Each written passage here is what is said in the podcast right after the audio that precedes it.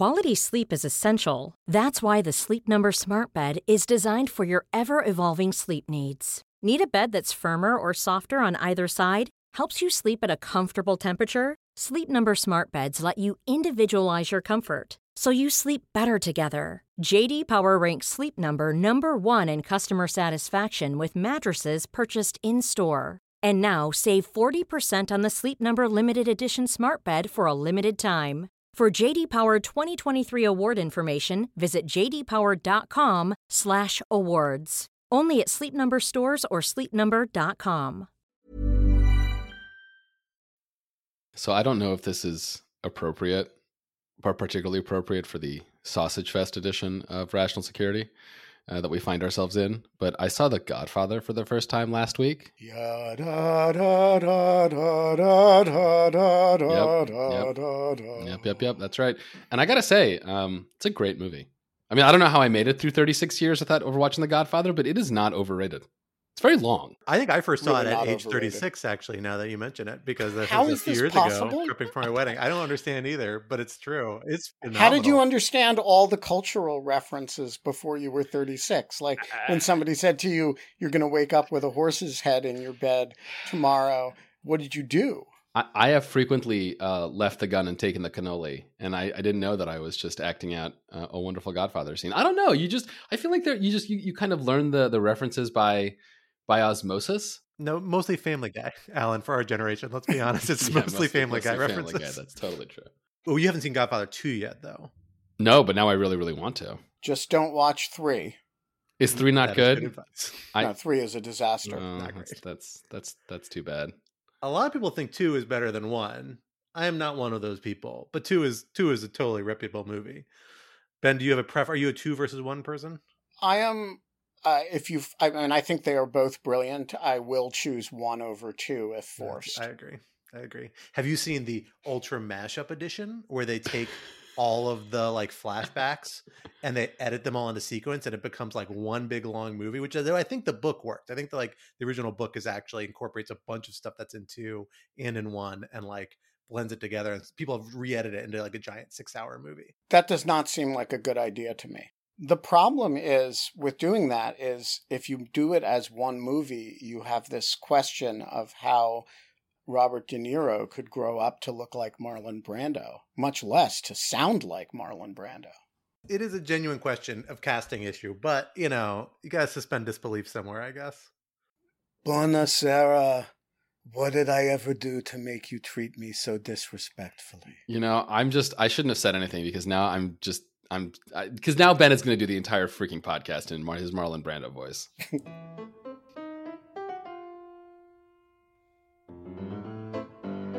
Hello, everyone. Welcome to Rational Security 2.0, aka Rational Security, the Podfather 2. Because I, your host, Scott R. Anderson, am here with one of my regular co hosts, Alan Rozenshtein. Hello.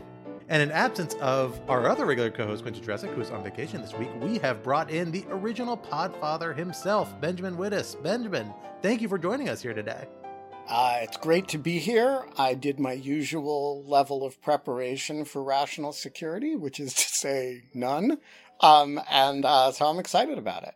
Well, this is like the Podfather 2, you know, because it's kind of like a flashback thing. We're going to flashback to Rational Security 1, where Ben would talk a bunch of stuff he didn't prepare Without, for. without We're going to pull that theme out. Yeah. Yeah, Yeah. exactly. It's perfect. It's perfect. Uh, well, I'm excited to have you guys here for what we are officially calling the Boys Night edition. Uh, because it's just the boys here, getting ready God, to undo God. that top button, pop a God. couple of brewskis, slap on the game. It's Am I not right, the guys? Manspla- it's not the mansplaining edition. I mean, we haven't gotten to it yet, but basically, basically, the sausage I also thought fest about calling edition. it Manopalooza. I was going to say it's like the don't know if worst. This is the worst point. mantle of all time. It is a nightmare mantle. That is true. It's a night mantle. Uh, I can't disagree.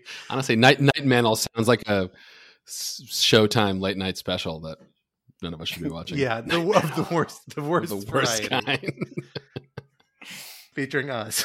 That's exactly right. Boo. The uh, well, we are, we are thrilled to have you here, even though our listeners may not be, because we've got a couple of big stories happening this week. Many of which are very squarely up Ben's lane. and we're excited to get his views on as we hash through our three topics, which are the following. Topic one Sometimes the best defense is a new offensive. With apparent U.S. support, Ukraine is bringing the fight to Crimea and other Russian held areas, and perhaps to the streets of Moscow itself, where well known Russian nationalist car and daughter were detonated this past week. What are the risks of this new strategy, and how far will or should the United States go in its support? Topic two The enemy of my frenemy is my anemone? Former former President Donald Trump's endorsement appeared to hold significant, if not absolute, sway in several recent Republican primaries, where a number of election denying candidates won. Several with additional help from the DCCC, who supported them against more moderate opponents in hopes of having weaker competition in the general election. How might this strategy impact democratic norms and the rule of law? And topic three special masters and the Don subtweet relationship. As more problematic facts regarding former President Donald Trump's possession of classified documents at his Mar a Lago estate come forward, his lawyers have put forward a novel argument seeking a special master to oversee what happens to the records recovered, one that hinges on Trump's ability to assert executive privilege against the executive branch. A pretty novel argument indeed. What should we make of this argument, and what does this case seem to mean for Trump's legacy moving forward? For our first topic, Alan, let me hand it over to you to get us started. So, Ukraine is on the offensive. Uh, in the past week, the Ukrainian military has carried out a number of high profile attacks on Russian targets, especially in Crimea, which Russia has been occupying illegally since 2014 and which holds enormous symbolic importance for the Ukrainians, but also for Russia and, in particular, Russian President Vladimir Putin. On Tuesday, uh, which is today as we're recording, Ukrainian President Zelensky vowed that by the end of the war, Ukrainian forces would retake Crimea from Russian control, saying, quote, the war began with Crimea and it will end with Crimea. In addition, over the weekend, a car bomb killed uh, Darya Dugin, the daughter of the Russian ultranationalist uh, Alexander Dugin, who has served as a sort of house philosopher, let's say, of uh, Russia's rising neo imperialist, kind of neo fascist movement. We don't know who planted the bomb. The Russian government has blamed the Ukrainians. Uh, the Ukrainians have denied involvement. Uh, there are a lot of uh, other plausible perpetrators, uh, but it could be the Ukrainians. We just we have no idea. Um, and just to add more fun to uh, Russia Ukraine news, the Russian military continues its occupation of the uh, Zaporizhia nuclear power plant in southeastern Ukraine, where Ukrainian technicians continue to operate the plant at uh, Russian gunpoint, essentially, according to a recent New York Times article, which further details worries about what a nuclear accident could mean for the region. So lots of lots of stuff happening there. Ben, let, let me start with you. What accounts, in your opinion, for Ukraine's recent military successes, if they are really successes rather than just tactical victories? And, and what does it say about Ukraine's evolving military strategy? So, first of all, uh, I don't think we should call them yet successes. I think they are uh, successful individual strikes against supply lines and ammunition depots, including deep in Crimea, but I don't think you should call it a success until you see some strategic benefit from it. That is, the Ukrainians are clearly preparing an offensive in the south, and these strikes are designed to make sure that the frontline soldiers, particularly in the Kherson region, are not adequately supplied to repel the offensive when it comes everybody's sort of expecting it to happen sometime in September. But, you know, what the Ukrainians are doing clearly is trying to soften up uh, the front lines so that when they attack, they will uh, not be able to hold. Now, there are a number of reasons to be impressed with the strikes that they've conducted. Uh, the first is that they do seem to be hitting a very large number, uh, a large volume of Russian artillery and and and command posts and uh, weapons depots. Uh, the second is that some of them are quite far back into Crimea, um, and the Russians are, you know, pulling stuff back, including the a lot of leadership. So it does seem to be effective, but you know, until we see Ukrainians actually retaking territory, I think we should be careful about calling these victories or successes. Um, What accounts for them? Uh, the simple answer is the provision of high accuracy mid range uh, missiles, um, particularly by the United States. The Ukrainians have shown themselves quite capable of using whatever we give them effectively, but they're, they have been limited by the actual weaponry provided. Uh, now they are, you know, uh, much more unleashed and, uh, and they are uh, inflicting some real pain. The one thing we have not seen the Ukrainians do, other than in the battle for Kiev, is actually retake territory. And uh, that is one of the hardest things to do in land warfare is to move large numbers of troops over large amounts of square mileage.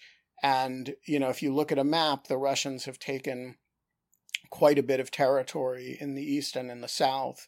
And for this war to end in anything we can call a Ukrainian victory, some significant portion of that needs to be taken back. And that's, I think, the big open question about the Ukrainian forces. We know they are extremely powerful as a defensive force.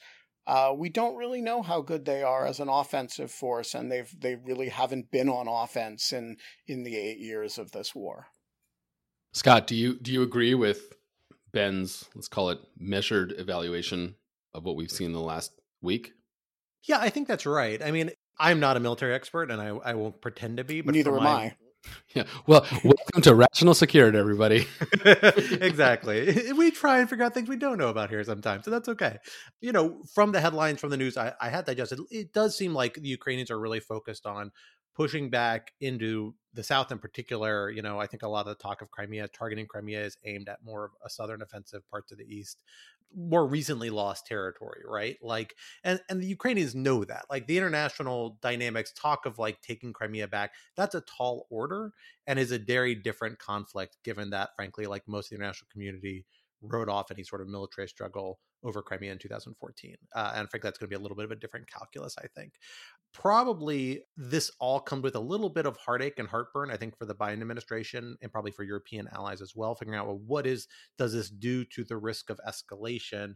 But, you know, this is still pretty much with a lot of it within bounds of what there's already been agreed the United States would support, which is, you know, military operations on Ukrainian territory. Ukrainians do do some things outside of Ukrainian territory, um, particularly tar- targeting supply lines, some other strategic action.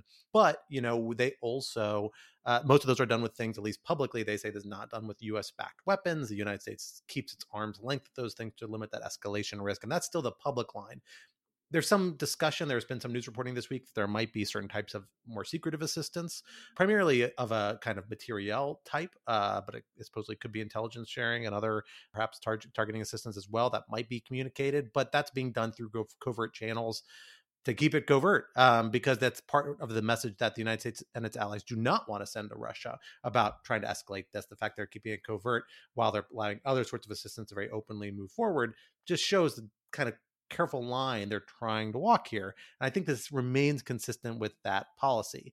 Um, you know, they were always going to have to hit back, particularly after the Russians abandoned their kind of, pardon the term, because kind of loaded in this context, but a blitzkrieg sort of offense moved straight on Kiev, try and hit, seize the capital, decapitate the leadership. Once it became clear that wasn't there, this was going to become a slow grinding war of attrition essentially uh, and to do that you can't let one side um, you know essentially keep its supply lines everything behind it you've got to weaken it make it harder for them to hold land make it more painful for them and that's something the ukrainians can do even if they might not be as well positioned to take territory back in a more conventional military uh, kind of head-to-head conflict yeah so i want to follow up on the point scott that you made about escalation because I think on the one hand, you're you're right that the Ukrainians are clearly very aware of this and they're trying to limit escalation.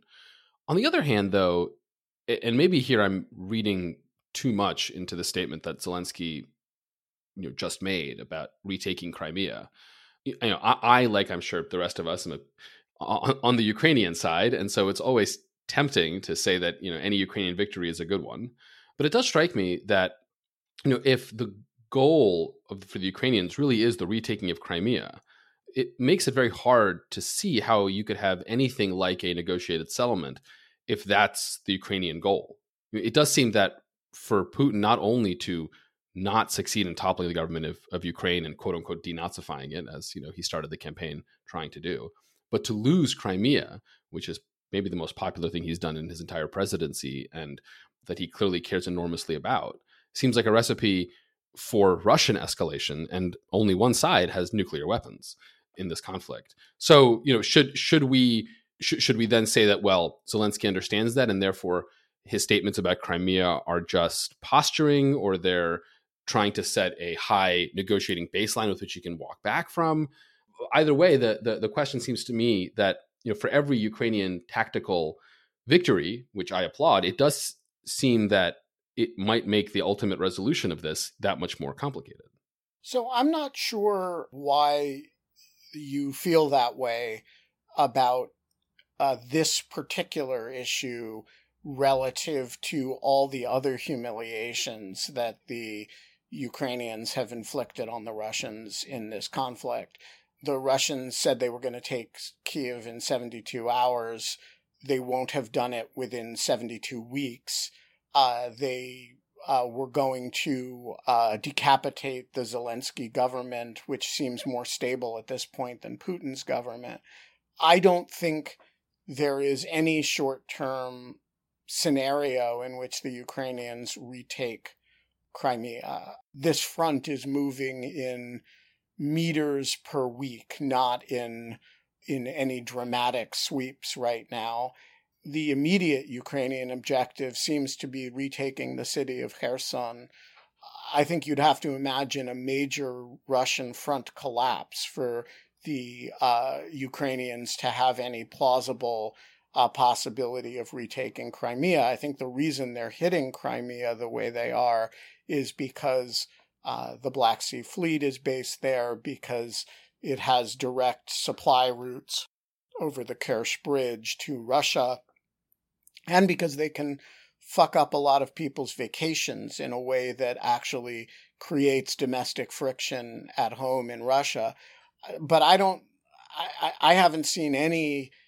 I mean, Zelensky, when he says that, is reflecting the fact that the Ukrainians conceptually do not accept the Russian annexation of Crimea. And but I don't see any prospect of a short term Ukrainian recapturing of Crimea. Yeah, I, I think Zelensky's comments can be boiled down to two as strategic aspects here. There's two things that saying this does, even though I agree with Ben. I don't think there's any short term or medium term prospect of really making it a reality.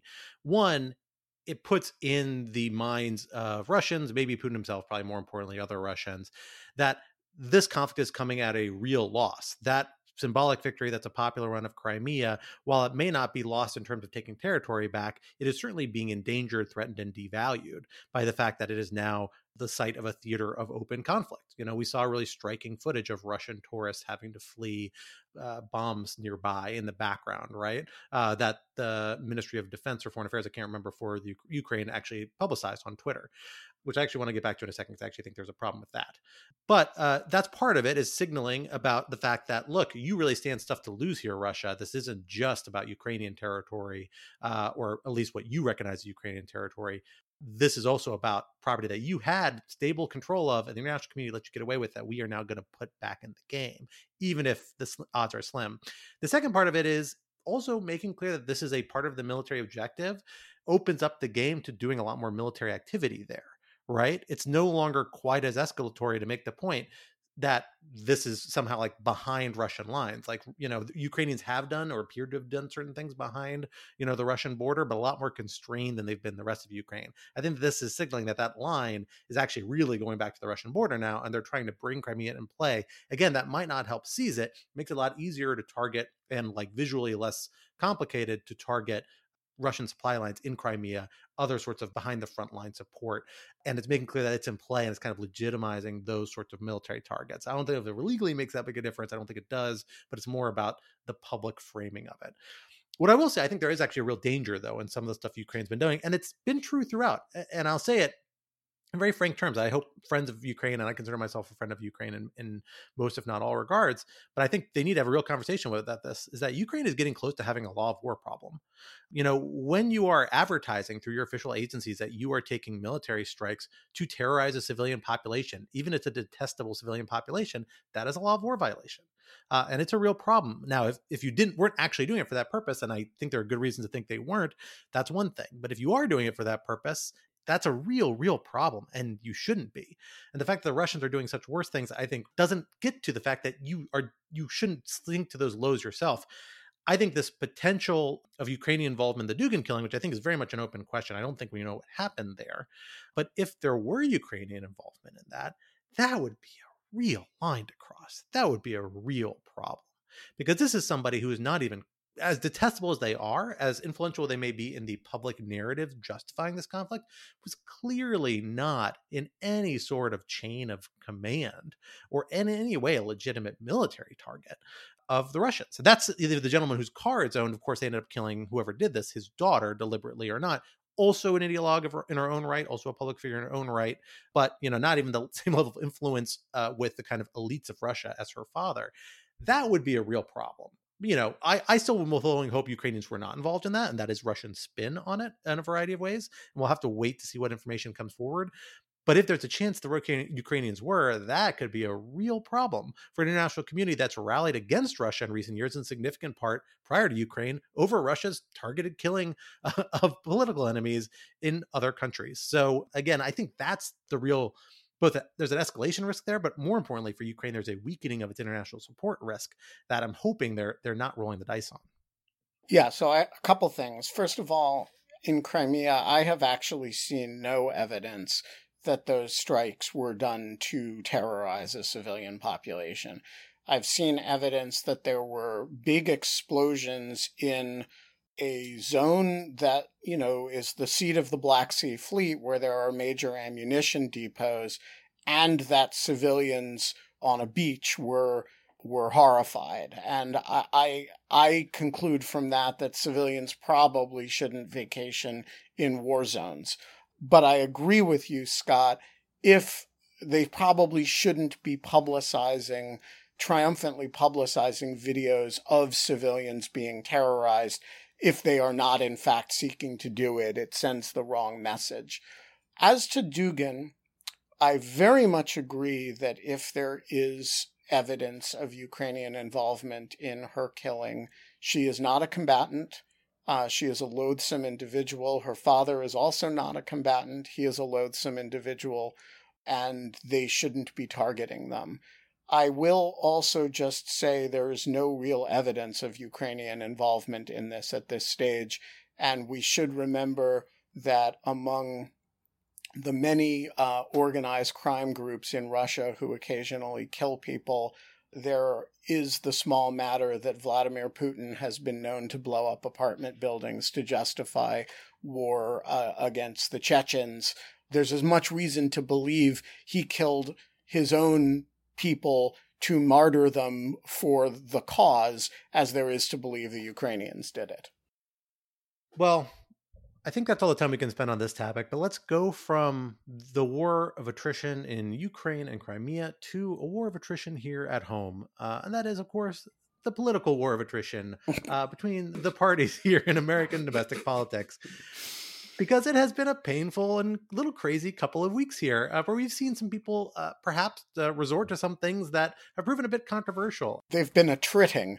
They've been a tritting. People have been a tritting and a trotting uh, here on the domestic front in ways that are upsetting to say the least uh, for many we have on the one hand seen a number of republican primaries really over the last several weeks so i think the, the biggest wave of them is now over. I think there are still a few yet to take place where we have seen a pretty solid showing um, by trump endorsements but by no means uh, sort of uh, wholehearted a wave of reactions. We've seen several anti-trump candidates kind of withstand sharp challenges. Um, we also know a lot of we've seen the the kind of Trump camp try and juke its numbers a little bit by essentially going and endorsing a lot of candidates in not very competitive races, sometimes without them even knowing. There are several reports that are kind of interesting about Republican nominees in various races suddenly finding out on on Truth Social uh, or via email that they were endorsed by Donald Trump without having any interactions with him or his people before that. But then we also were seeing this really interesting strategy that's proven really controversial on the part of the DCCC, the Democratic Congressional Campaign Committee, which supports, of course, Democratic candidates for the House of Representatives. And we have seen them in a number of places put money behind Trump backed candidates or Trump associated candidates in apparent hopes, one can only assume, uh, that they will win the Republican primaries and therefore be weaker competition in the general election to come in November. And this may have played some role. It's hard to know for the exact margins, but is believed by some to have played some role in a number of defeats of relatively moderate Republicans, some of whom are even among those Republicans who voted to impeach Donald Trump. Uh, Peter Meijer of uh, in Michigan being probably the leading, most high-profile example. Um, somebody who's been very critical of Trump uh, and generally supportive of a lot of accountability efforts against him, who lost his primary and now will no longer be in office come January. Alan, let me turn to you first what should we be making about how, what these primaries tell us about the role of the big lie, the role of democratic norms, and, and what this coming election may mean for them? And how does this DCCC strategy kind of fit into that, rightly or wrongly, from your perspective? Sure. But f- f- first, just to comment on your observation that some of these candidates have been endorsed by Trump without realizing it because they find out on social media. It's actually exactly how I became a Lawfare senior editor one day I was just looking at Twitter and suddenly I saw a tweet from Ben Wittes announcing that I was a senior editor. So it was a lovely surprise. You know, it's not it's not a bad way to be uh, to be elevated. And you repaid me by voting for my impeachment. exactly, exactly, exactly. And I do it again. Um, and look, I definitely want to talk about the DCCC endorsement. I've been ranting about it to everyone who will listen, as Scott knows, because I've been ranting about it to him for the last three weeks. You know, at the end of the day, it is important to put all that in perspective the people who are responsible for nominating anti-democratic crazy people are the Republican primary voters and the Republican Party. There's just no way around that. That is obviously the leading motivator. It's not because Democrats somehow convinced a bunch of moderate Republicans to vote for extremists. It's because the Republican Party and the Republican base is unfortunately not committed to small d democracy. This is something we've known for a long time, but with every with every primary election, with every election cycle where not only do we not see a repudiation of Trumpism in the party, but we see, frankly, almost its acceleration. You know, Georgia might be a, a rare place where the the anti-Trump forces have done okay, but frankly, in most other primaries, we've seen that the Trump endorsement matters, paying fealty to the big lie matters. All of that is what the base wants. You know, I'm I'm not I'm not sure there's anything much deeper to say than that one of our two major parties is just not committed, frankly, anymore to small d democratic norms, and it's it's it's it's terrifying, frankly, um, and it just shows that even if Trump goes away, Trumpism will will remain, right? Either in the form of these extremist Republican candidates or in the form of the most popular Republican politicians. You know, I'm thinking obviously of Florida Governor Ron DeSantis, um, who is you know Trumpist in everything but the incompetence, and and I think it's it's it's it's really quite quite scary. Now, having said that, let me now rant a little bit about the DCCC. You know, I, I, I think that it's not only morally abhorrent, it's also just stupid. You know, the, the, the idea that you can game your way into picking the candidate that you want just doesn't work very well in a highly polarized country where lots of elections uh, ultimately come down to uh, coin tosses. Uh, frankly, even in districts that you know, quote unquote, are leaning blue, um, given how much we know about the inaccuracy of of polling and the fact that this is just frankly uh, still a pro Republican political environment. You know, Democrats were delighted when Donald Trump got the Republican nomination back in 2016 because they thought that he would be unelectable in the general election, and you know, we all know what happened there. So, not only as a moral matter is it, I think, just disgusting for Democrats, and obviously not all Democrats, um, right? The DCCC has, to Democrats' credit, gotten a lot of criticism from fellow Democrats, and I think they'll hopefully knock it off because of that. But not only is it think, morally abhorrent to go on and on and on about how Trump and Trump aligned candidates are the greatest threat to American democracy, uh, which is true, and I completely agree with, and then to turn around and to make everyone so cynical by supporting those candidates. Not only is it morally a disaster, it's not even it doesn't even make sense uh, as a matter of realpolitik. And and so I, I it just it's the worst. Of, it, it's just it's just it's why everyone hates politicians and it's why everyone hates politics. And I just cannot believe that they would make this this this kind of error. Um, again, in the grand scheme of things, this is five percent, right? Of you know ten percent, seven percent, you know some some low amount of why the Republican primary is being not dominated, then generally being won by these Trumpist figures. But why the Democrats would want to go anywhere near this is just totally beyond me. So I want to make a brief effort to kind of defend what the DCCC is doing, maybe explain it a little bit. I think, although I ultimately kind of come down where you are on it, Alan.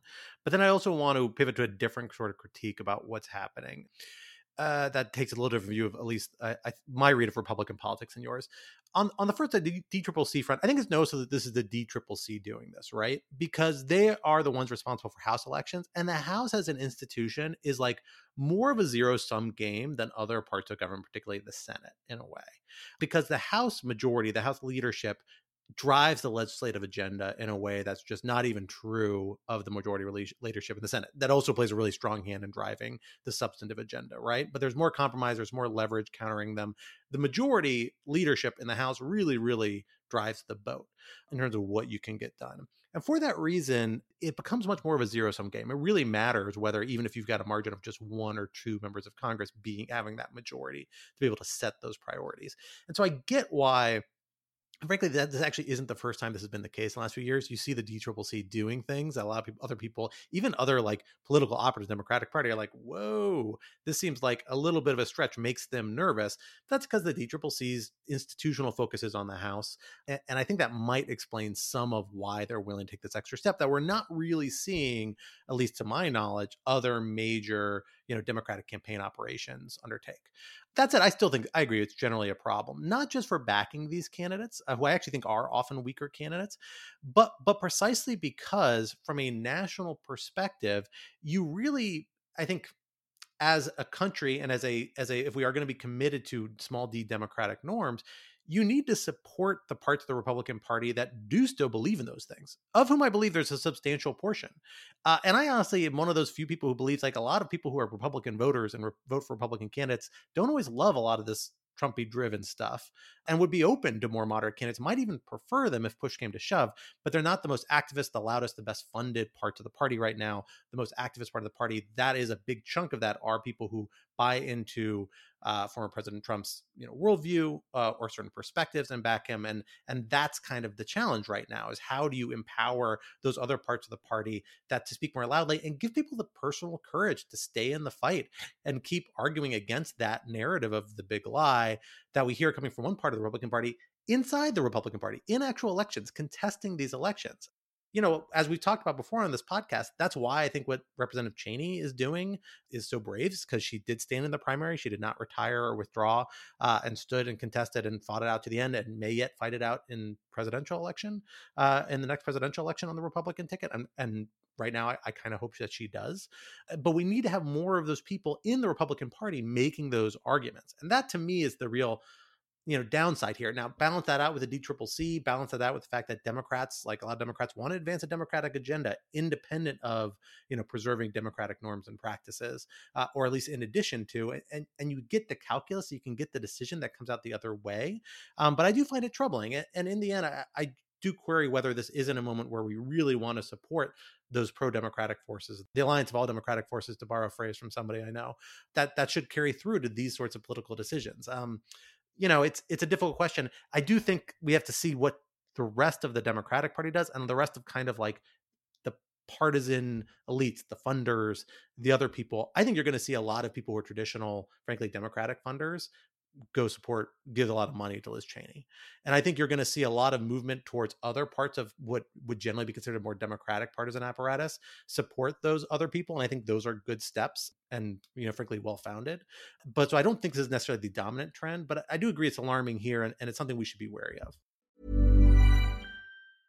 Quality sleep is essential. That's why the Sleep Number Smart Bed is designed for your ever evolving sleep needs. Need a bed that's firmer or softer on either side? helps you sleep at a comfortable temperature, Sleep Number smart beds let you individualize your comfort so you sleep better together. JD Power ranks Sleep Number number 1 in customer satisfaction with mattresses purchased in-store. And now save 40% on the Sleep Number limited edition smart bed for a limited time. For JD Power 2023 award information, visit jdpower.com/awards. Only at Sleep Number stores or sleepnumber.com. This Mother's Day, celebrate the extraordinary women in your life with a heartfelt gift from Blue Nile. Whether it's for your mom, a mother figure, or yourself as a mom, find that perfect piece to express your love and appreciation. Explore Blue Nile's exquisite pearls and mesmerizing gemstones that she's sure to love. Enjoy fast shipping options like guaranteed free shipping and returns. Make this Mother's Day unforgettable with a piece from Blue Nile. Right now, get up to 50% off at BlueNile.com. That's BlueNile.com.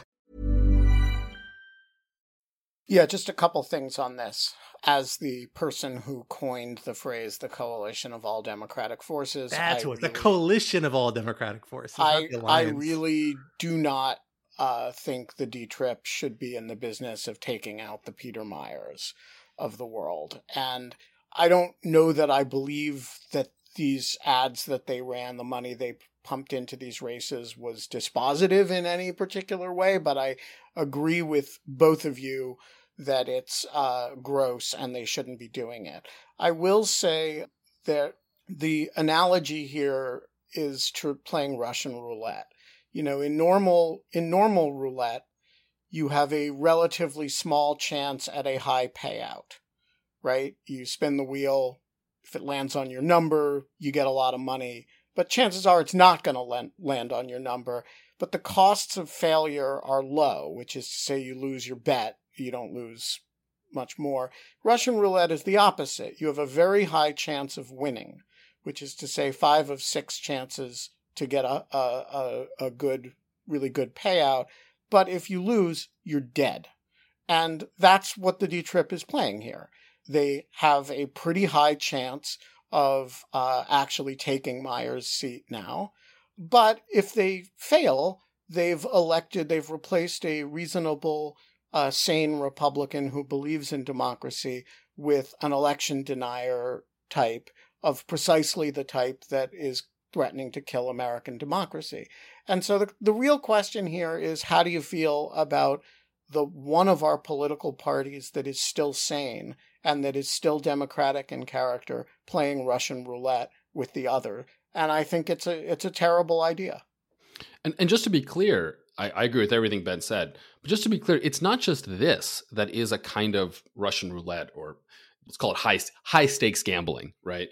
It it's the unwillingness of the Democratic Party, and here I'm referring both to President Biden, but also to, in particular, House Democrats, but also, I guess, to, to those Senate Democrats who aren't willing to uh, modify or eliminate the filibuster, to prioritize the targeted democracy reforms that we desperately, desperately need to safeguard our basic democratic process, right? So, you know, we very predictably are going to have more Trumpy, not just national figures, which is bad, but whatever, but potentially even more dangerously, Trumpy state officials in places, let's say like Arizona or places potentially like Pennsylvania, swing states where the role of local officials in ensuring that the 2024 election and the 2026 and 28 elections are free and fair, right? Now, obviously, the the White House or the Democrats in Congress can't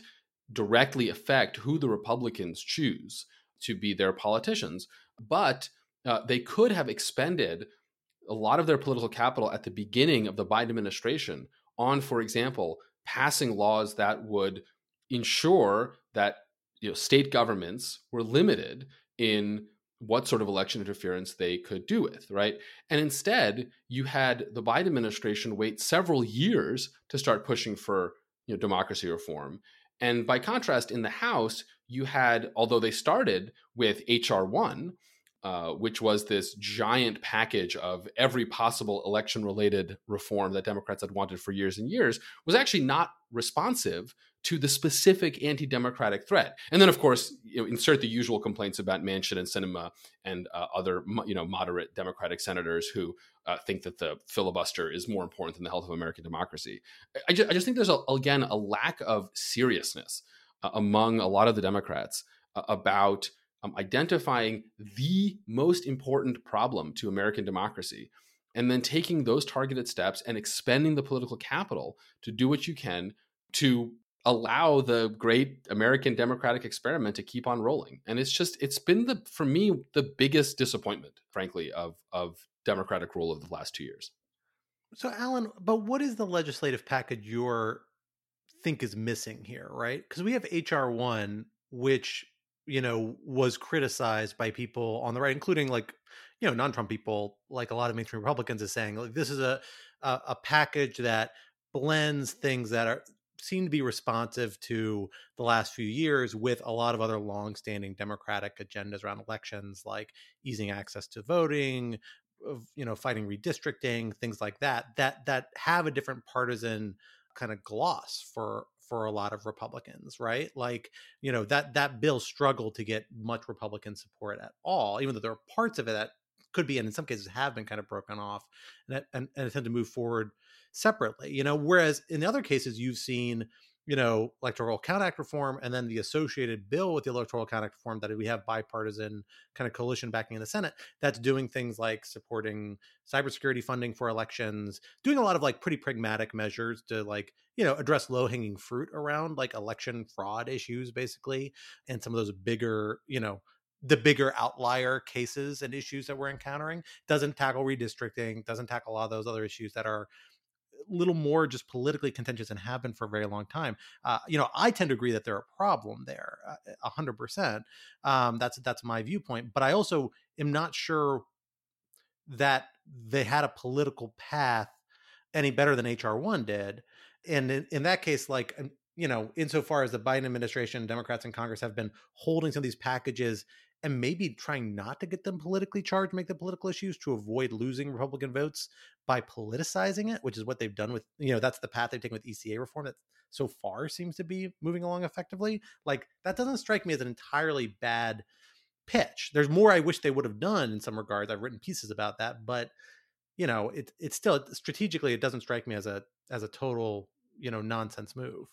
So so I, I should I should clarify in case I, I wasn't clear. I'm I'm criticizing HR one for being a giant grab bag of stuff that even if you agree with, right? Campaign finance reform. Maybe we should have campaign finance reform, right? But like campaign finance reform is not the key to saving American democracy.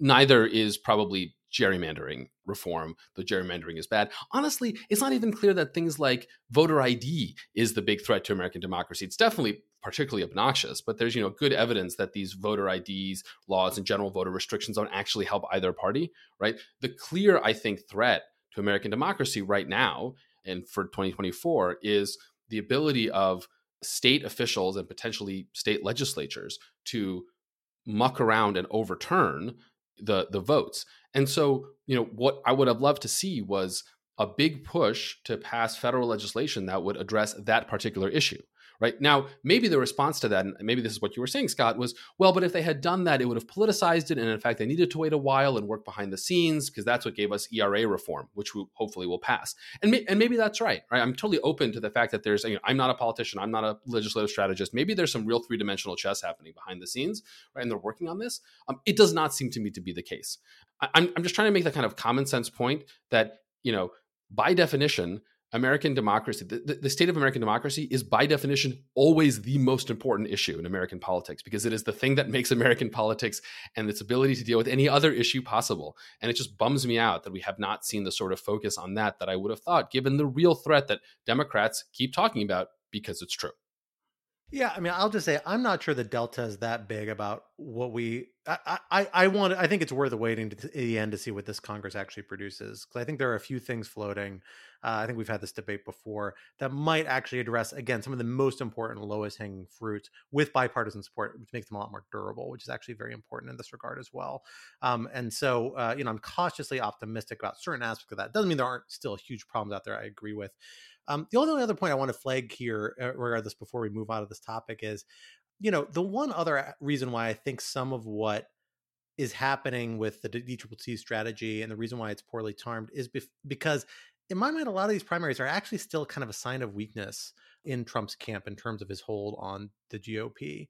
You know, the fact that they are trying to, again, pump their stats up by doing these late endorsements is not a sign of confidence.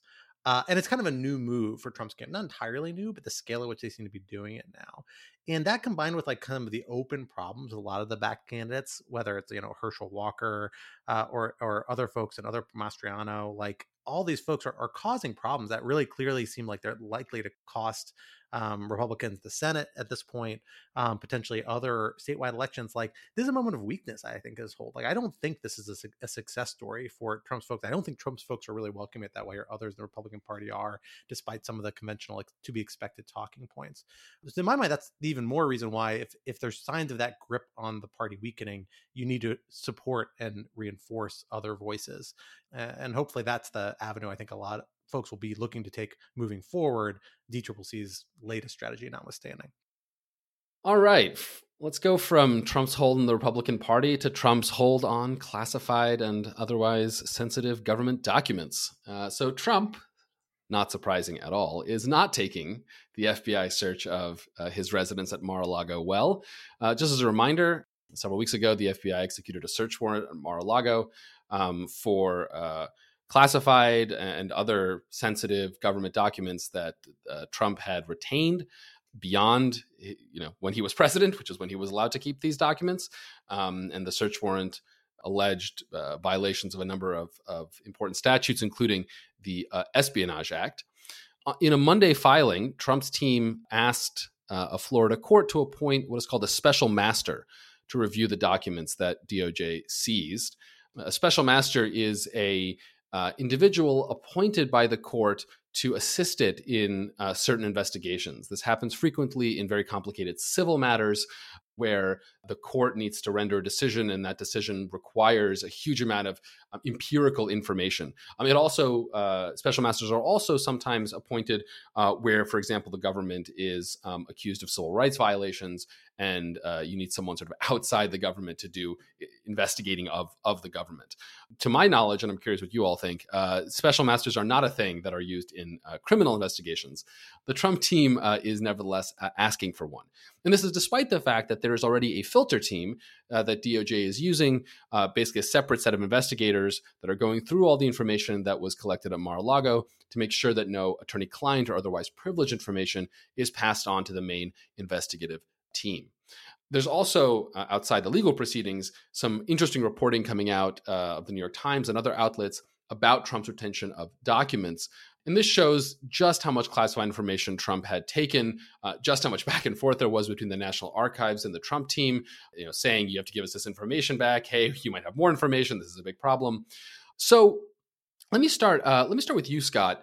Is there any merit to the complaints, uh, whether about the special master or about the kind of broader Fourth Amendment issues that Trump is also complaining about? Is there anything to what Trump is saying, or is this just incompetent Trump legal bluster? Of the sort we've seen for many years. I don't tend to think there's much to uh, much of this. No, um, uh, look, I mean, they they have at various times described uh, the search warrant as like all encompassingly broad, although for various reasons we've talked about on our podcast and our writing, that's not really true. Like it's not that different from a lot of search warrants, particularly an offense like this where you don't 100% know exactly what you're looking for. You're looking for classified materials and presidential records, you know? It doesn't get much more precise than that in this particular case. But, you know, they've oscillated between arguments that that that they've ex- then they've exceeded the scope of a very specific search warrant. Um, all these kind of inconsistent arguments coming from Trump's camp, Trump supporters that that often don't rival each other. The idea that they didn't know was classified document, that he had already declassified these documents, and none of it's backed up by much many of the facts that we see coming forward. We see this letter from NARA, this exchange that was very clearly leaked by Trump's camp because it was done to you know a Trump friendly reporter on websites that's getting lots of information about this in text form. It was just this. It was just the side that was sent to Trump's camp. It wasn't the rest of uh, the government's exchange. One the letters from Trump to the government, and it's this assertion that it's this le- private previous letter that makes no acknowledgement that any of the stuff had been declassified, no assertion of that. Um, not, apparently wasn't even an argument that Trump's camp had been making at the time, even though now it's become a core part of their defense, although for reasons I wrote about last week, like kind of a nonsense part. And then you have the special master request about this idea that they're supposed to be filtering out what they say is kind of privileged executive communications, uh, which is essentially seems to be an assertion of executive privilege against the executive branch, which is you know the FBI. It's a core part of the executive branch. it, is really like the utmost nonsense opinion. Former presidents, uh, we did see the Supreme Court suggest, at least Justice Kavanaugh and a few others suggested they people do think former presidents have some right to assert executive privilege, but it's for the to to avoid disclosure to Congress or to third parties, not to within the executive branch that's supposed to have access to all these government records. The one part of this, that I don't think Trump's complaint has merit, but there might be reasons that even the FBI might be okay with doing something like a special master, for instance, is that there very well might be, you know, attorney client privileged information mixed up in this documents, right? Like these are a bunch of documents they appear to have taken from Trump's property, from his office. It included a few passports that they quickly handed back. And the FBI used this kind of scrub team, a clean team, to collect this stuff and presumably filter out that sort of privileged information. Those are real privileges private individuals like Donald Trump have, not this fantasy executive privilege he's asserting. And, you know, usually the FBI search, like that's pretty standard procedure. That kind of filtering out is supposed to be effective. But if they're really worried about optics here, if they're really concerned about the allegations that they were doing something inappropriate, then maybe sign off on the special master. Just argue about what the special master is supposed to be doing. Make clear we don't buy this executive privilege. There's no reason to withhold that. But if there's attorney client privilege things in here, or spousal privilege, or something else um, that might be relevant, yeah, go ahead and filter that out, special master. That's fine. You know, that's the sort of thing that I think the FBI would almost categorically oppose in every other case as a big waste of time. But in a high profile case like this, like maybe it's worth being extra, extra, extra safe and giving in to those livers of demands to undermine in advance those arguments that will come later. The worst thing that happens then for the FBI and the Justice Department is that if they're accidentally their filter did not prove effective and something that was privileged did come through, they have an extra layer of protection to keep it from harming their eventual case. So, you know, maybe there's some argument as to why the FBI would even be willing to go along with this, but that doesn't mean it's merited. It just means that there's like some element of logic underneath it and is not going to get at what Trump's really getting at here. That part really relies on pretty nonsense arguments, in my view. Yeah, just to go back briefly, Alan, to your question about whether special masters have any role in criminal proceedings, the answer is they sometimes do play the role that Scott is describing here as a kind of filter layer on searches. And uh, an example of that is in the Michael Cohen case uh, in a prior Trump instance, uh, uh, there were questions about whether the FBI had seized material that might be privileged. So the judge in the case, it's usually a former judge appoints, you know, appoints a kind of former judge as special master.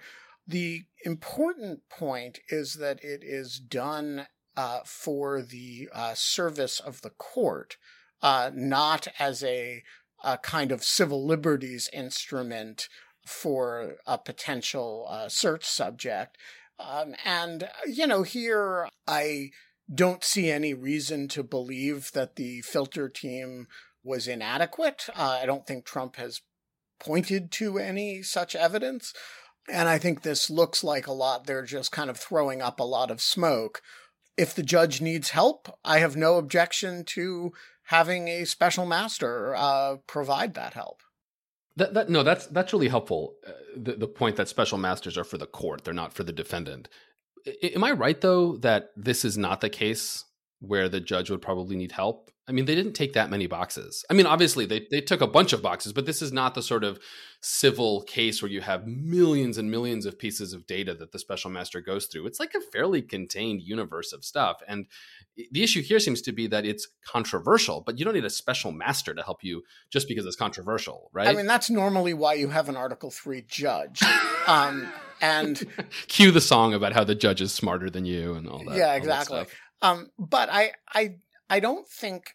Look, the the argument of, for a special master here really boils down to hair on fire. The FBI raided Mar-a-Lago. Blah, blah, blah, blah, blah, blah. It's not fair. It's witch hunt. And so we need a special master. Uh, Fourth Amendment. And I, you know, I, I think we can all be appropriately cynical about that argument.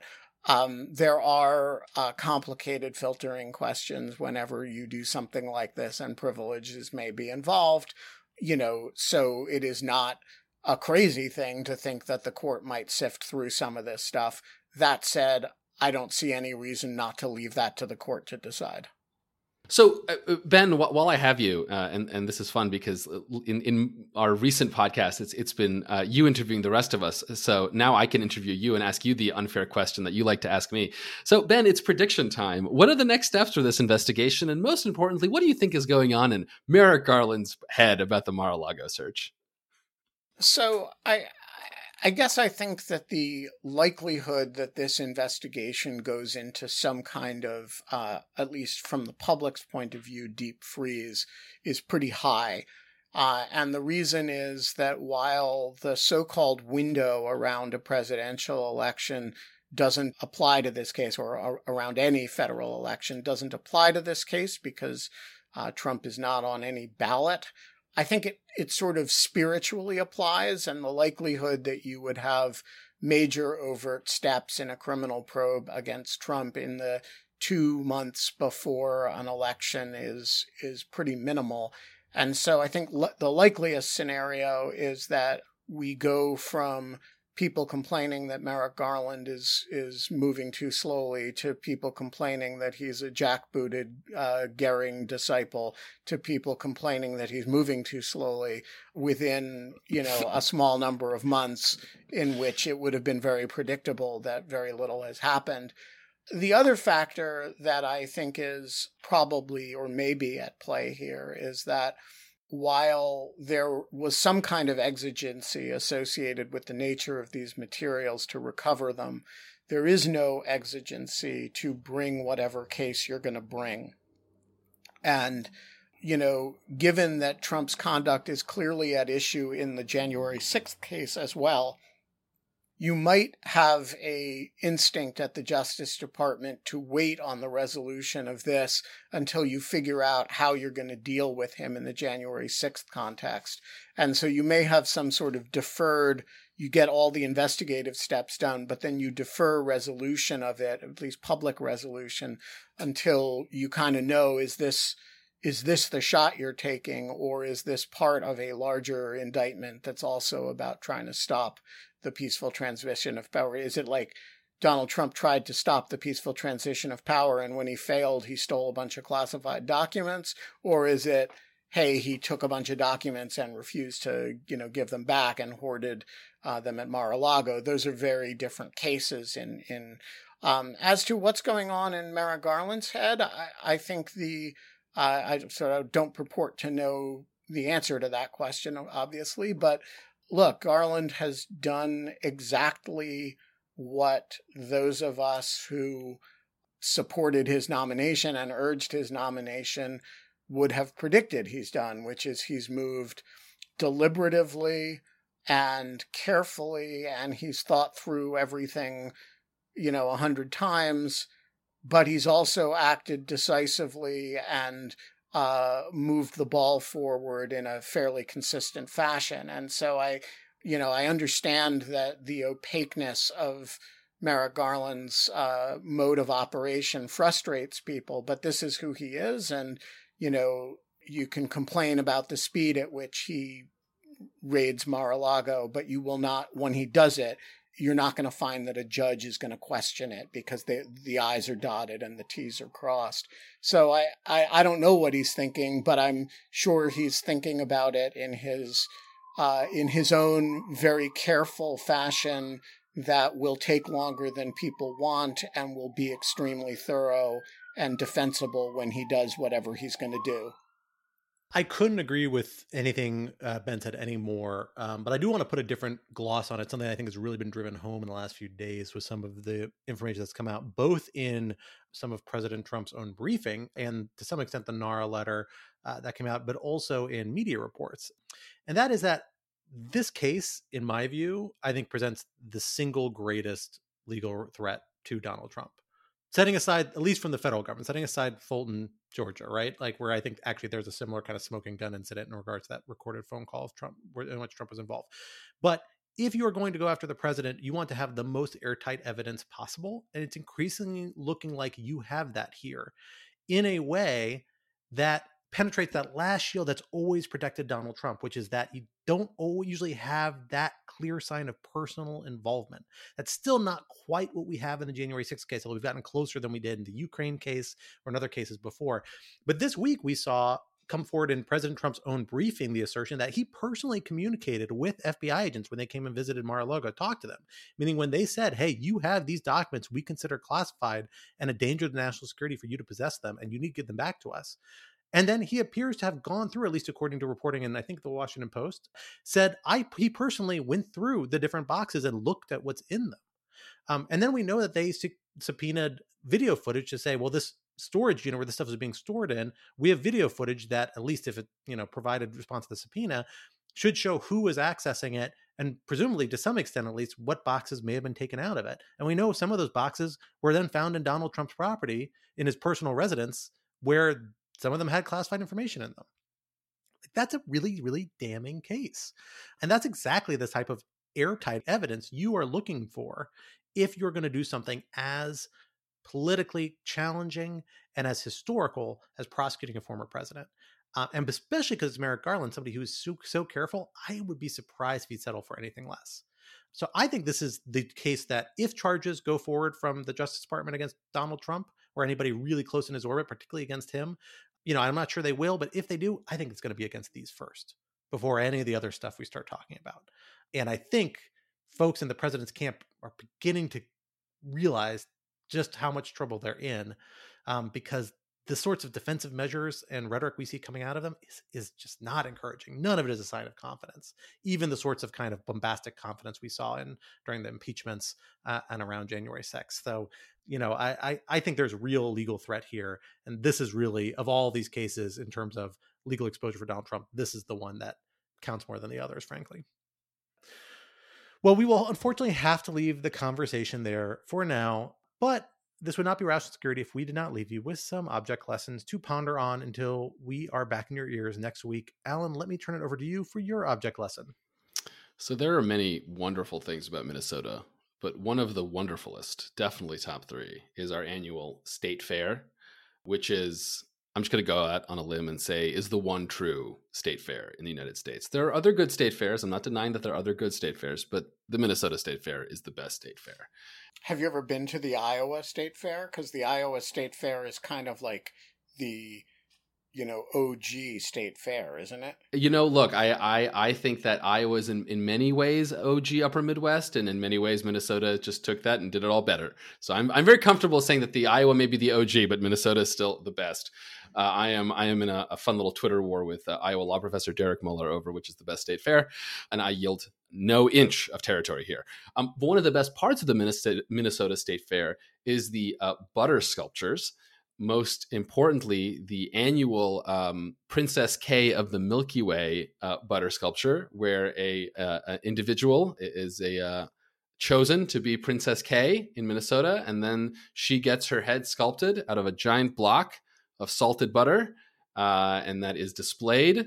And then they get to keep the salted butter even if, if you get to the state fair at the right time, you can actually watch the carving happen in real time. And today on the New York Times, on the front page, there is a profile of the new uh, Minnesota State Fair butter sculptor. Uh, and it's just a wonderful profile. Uh, it's great. And I also appreciate it because it is written in a totally non mocking tone. The coastal elites of New York, of which I was one uh, until I became a proud upper Midwesterner, have clearly recognized that this is just awesome, no sniggering necessary.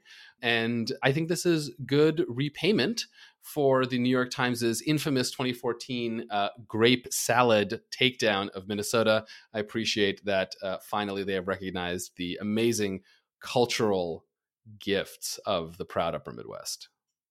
I just want to say that Alan's uh, zeal of the converted to upper Midwestern is it is almost religious in character. Um, it's the sort of fanaticism that only converts ever have. Exactly. Yeah, no zealot like a convert. Yeah, exactly. Well, for my object lesson, since we are not with our usual co-host Quinta Jurecic, I am taking over her traditional role of endorsing an article from the New Yorker. Yes, the New Yorker, because I read an interesting piece this past week, came out a little over a week ago now, actually, that I really enjoyed and is worth looking at despite the very annoying title. And that article is The Untold History of the Biden Family. It smacks of a sort of tabloid, annoying journalism that made me roll my eyes and avoid it for a little while. But I actually heard this really interesting interview with the author, Adam Entous really fantastic interview on the New Yorker podcast, I believe, that actually really delved into some of the author's takeaway, which mirrored my own. It is this fascinating story, which which the author Adam suggests probably President Biden himself doesn't even know, um, because it's the result of a lot of close investigation, genealogical records, dealing up public records about the background of President Biden's father and some of President Biden's father's cousins and uncle uh, and assorted relatives with whom he was involved in some very dodgy business enterprises um, that involved in a major fall from grace involvement with some public corruption uh, and some other items that led to the situation of being a very modest upbringing in Scranton and Wilmington that we all are, I think, are a little more familiar with from President Biden's own description of his background and upraising, which the author doesn't really contest at all that being fairly accurate. He is more providing the background of this father figure. And I think it was just such an interesting read. I think I mentioned on this podcast before, I spent a good part of the pandemic uh, before I extended my own family tree by having a kid, at which point I no longer have hobbies. Um, but before that, I spent a few months digging into my family's own uh, genealogy. And it's really interesting and really muddy story. Like people are just muddy and complicated, and there are no true heroes and no true villains 100% of the way. And that's true even in one's own family. And digging into, I found really fascinating and to shed a lot of light on a lot of things I knew about my family and gave it this new complexity that I found more human and approaching and endearing, even for some of my very flawed relatives uh, who I uh, uh, appreciate, but always didn't understand why they were certain ways the way they were. And, and I understood it better from my own family history. I feel that way about Joe Biden now in a way I actually find quite endearing from this piece, even though I'm sure this piece, like, frankly, is giving people in the White House heart attacks and our people are very nervous. It's going to, you know, undermine people's election chances, things like that. I actually think it's super interesting and just paints like this very American story with all that means, good and bad, about the president's background that is just absolutely fascinating. Um, and so I highly, highly recommend folks check it out. Uh, it's just a great read and maybe dig into some of your own family's histories because you will find as interesting stories there to the extent you can find them. But that is it for my object lesson. Ben, what do you have for us this week? On the first day of the January 6th committee hearings, I asked our two temporary associate editors for the summer, Matt Gluck and Tia Sewell, to follow the hearings and make a list of every single fact about Donald Trump's conduct that the hearing alleged or demonstrated. And uh, over the course of the eight, I think it was eight, uh, January 6th committee hearings, the three of us uh, composed, kept this running document of the evidence that the committee had amassed. And it kept growing. It's been on lawfare the whole time. It got big and unruly. And yesterday, we finished a lengthy project of editing it and narrowing it down to just the facts that the committee has introduced evidence on. Uh, it's down to about 55 pages now. And uh, we have divided it up. It's going to go up in nine lawfare posts, each devoted to a particular thematic set of material that the committee sought to prove. There, in, in the opening hearing, Vice Chair Cheney identified seven points that made up, in her judgment, the conspiracy by the president to continue to hold office. And we've divided this material up into materials in support of those seven points. I think it is the most uh, comprehensive summary of the committee's evidence that has ever been published, other than by the committee itself in presenting the hearings. It takes much less time to read than the hearings do to watch or listen to. Uh, and so I commend it to you if you want a single document neatly organized that gives, including with links to all the testimonies, uh, all the evidence presented by the January 6th committee. Uh, Matt Gluck and Tia Sewell and I have you covered. I think it will be up by the time this episode of Rational Security goes live, although you may have to wait a day uh, as we're still ironing out a few of the kinks. Nicely done. This sounds epic epic relive. but what will you do without Matt and Tia when when the January 6th commission comes back in the fall? That's the real question. Look yeah, out, so future interns and research associates. It's a big problem because uh, Matt and Tia are both uh, finishing up their tenure here, and so um, we are devastated by that. Uh, as Trump would say, we love them; they are very special. Well, that officially brings us to the end of this week's episode. Rational Security 2.0 is like it's for a production of Lawfare. Follow us on Twitter at RATL Security and be sure to leave a rating or review wherever you might be listening. While you're at it, visit lawfareblog.com for our show page with links and past episodes for our written work and the written work of other Lawfare contributors and for information on Lawfare's other podcast series. And be sure to sign up to become a material supporter of Lawfare on Patreon for an ad-free version of this podcast and other special benefits. Wait, wait, wait, Scott, say that part again. Be sure to what? Sign up to become a material supporter of Lawfare on Patreon. Say it one more time. Material supporter of Lawfare on There Patreon. you go. Where can you do it? Oh, at patreon.com slash lawfare. Good. You can go on now. What the hell just happened? No, I was just getting getting Scott to say this over and over again. All right, I'll do it. Mission accomplished for an ad-free mm-hmm. version. Now I'm afraid to talk anymore. My childhood speech impediment trauma is coming back to me in deep, deep ways. Nope, nope, nope. I was just trying to emphasize the sign up to become a material supporter. It was nothing about your speech. Fair. Okay, good to know. Good to know. For an ad-free version of this podcast and other special benefits, that's what you get if you sign up to become a material supporter of Lawfare on Patreon at patreon.com slash lawfare.